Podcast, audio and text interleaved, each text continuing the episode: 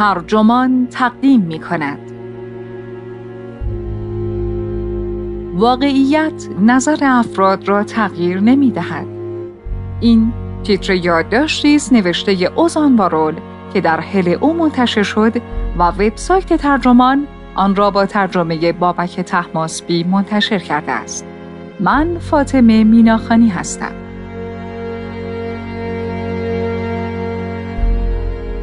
کدام واقعیت قادر است ذهن ما را تغییر بدهد؟ اکثر ما تصور می کنیم ذهن بیطرفی داریم و اگر استدلال مخالفی بر مبنای داده ها و واقعیت های عینی باشد نظرمان را بدون لجبازی تغییر می دهیم. اما شاید مهمترین واقعیت این باشد که ذهن صرفاً پیرو واقعیت ها نیست و لجبازتر از چیزی است که اغلب خیال می کنیم. با این حساب اگر واقعیت ها جواب نمی دهند پس چطور می شود نظری را تغییر داد؟ حال چه نظر خودمان باشد چه نظر دیگران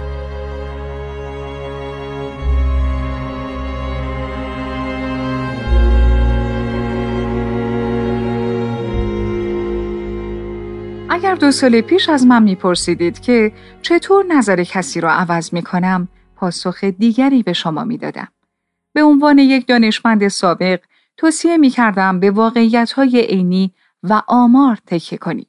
یک دعوی مستحکم به نفع خود شکل بدهید و داده های سفت و سخت و انکار نشدنی در حمایت از آن بیاورید. همین.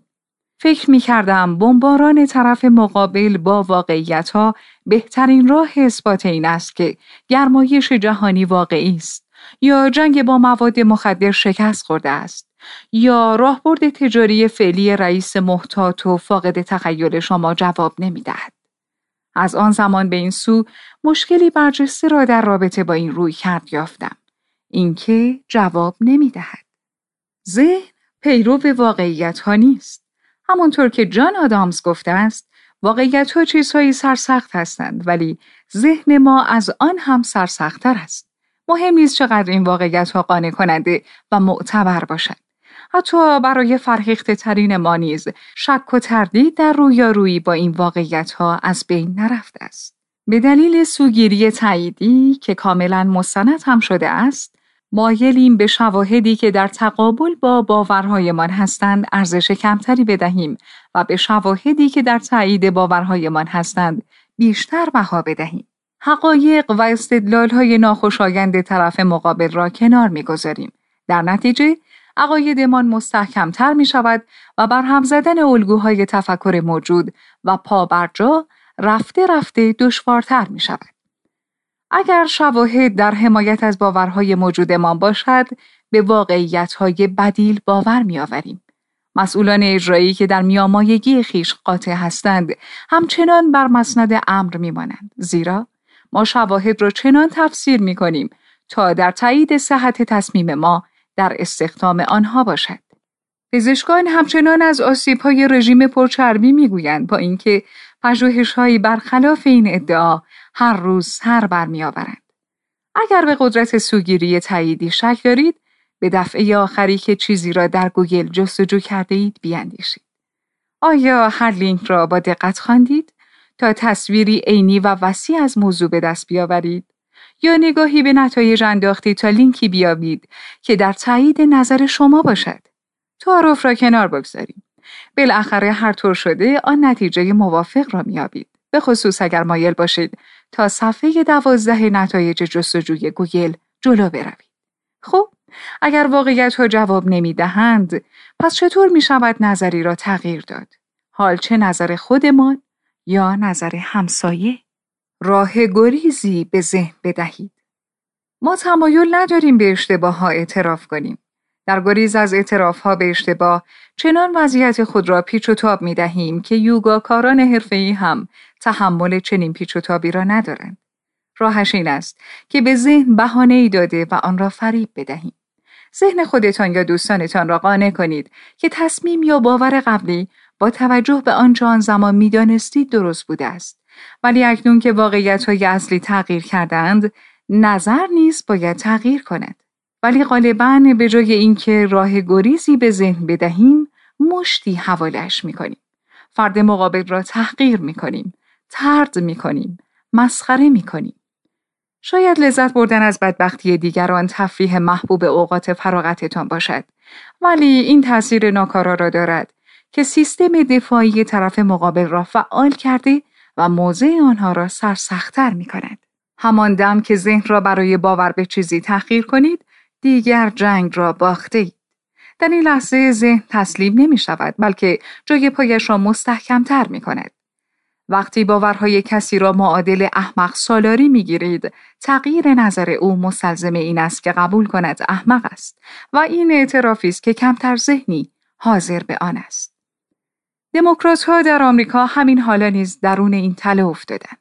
دموکرات ها با اقناع طرفداران ترامپ به اینکه رأی به او اشتباه بوده و آنها مسئول ناکارآمدی او در این سمت خواهند بود نخواهند توانست برنده انتخابات سال 2020 بشوند بلکه چنانکه رابرت چلدینی نویسنده و استاد روانشناسی توضیح می دهد دموکرات ها باید راه گریزی پیش پای طرفداران ترامپ بگذارند تا هم وچه خود را حفظ کنند و هم از تعهد پیشین بازگردند مثل اینکه بگویند خب اوضاع به نحوی بود که آن تصمیم را در سال 2016 بگیری چرا که کسی چیزی در این مورد نمی‌دانست.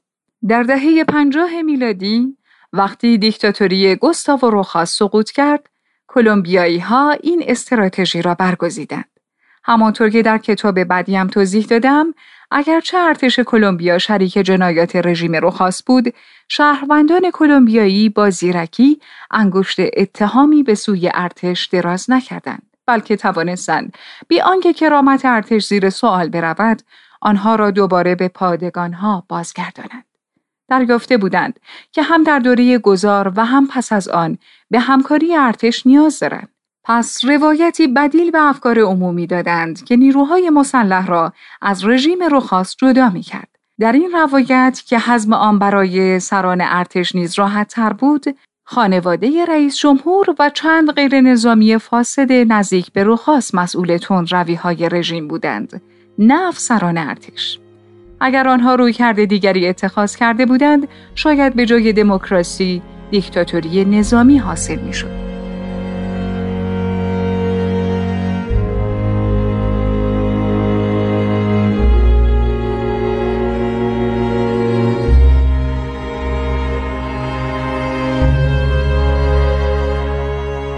شما اعتقاداتتان نیستید. در سالهای ابتدایی حضورم در فضای دانشگاهی وقتی کسی در یک کنفرانس یکی از استدلالهای من را به چالش می‌کشید حالت تدافعی می گرفتم. ضربان قلبم بالا می رفت و عضلاتم منقبض می شد و بی احترامی من نسبت به آن پرسش متخاصم و آن شخص در پاسخم باستاب می آفد. می‌دانم که این فقط من نیستم. همگی ما هویت خود را در باورها و استدلالهای ما می بینیم. این کسب و کار من است. این مقاله من است. این ایده من است. ولی مشکل اینجاست که وقتی باورهایتان با هویتتان گره می‌خورد تغییر نظر می شود همان تغییر هویت و قبول این واقعا سخت است. یک راه حل احتمالی و راه حلی که من در زندگی به کار گرفتم این است که یک فاصله امن بین خودتان و محصولات خود بگذارید. حتی واژگانم را تغییر دادم تا این تغییر ذهنی را باستاب دهد.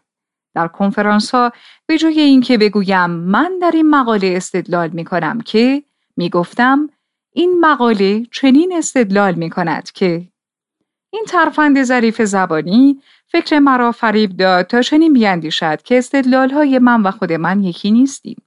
البته که من این استدلال ها را ساخته بودم ولی پس از اینکه از بدن من خارج می شدند مسیر زندگی خود را طی می کردند.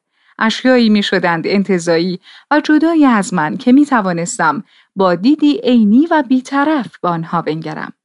مسئله دیگر شخصی نبود. صرفا فرضیه ای بود که نادرستی آن اثبات شده بود. عضلات همدردی را تقویت کنید. وقتی که کارگران صنایع خودروسازی دیترویت قانع شدند که دستور کار سیاسی شما آنها را از کار بیکار خواهد کرد، پخش مداوم مستند الگور با نام حقیقت ناخوشایند نظر آنها را نسبت به گرمایش جهانی تغییر نخواهد داد. ما آدم ها روی فرکانس های مختلفی عمل می کنیم.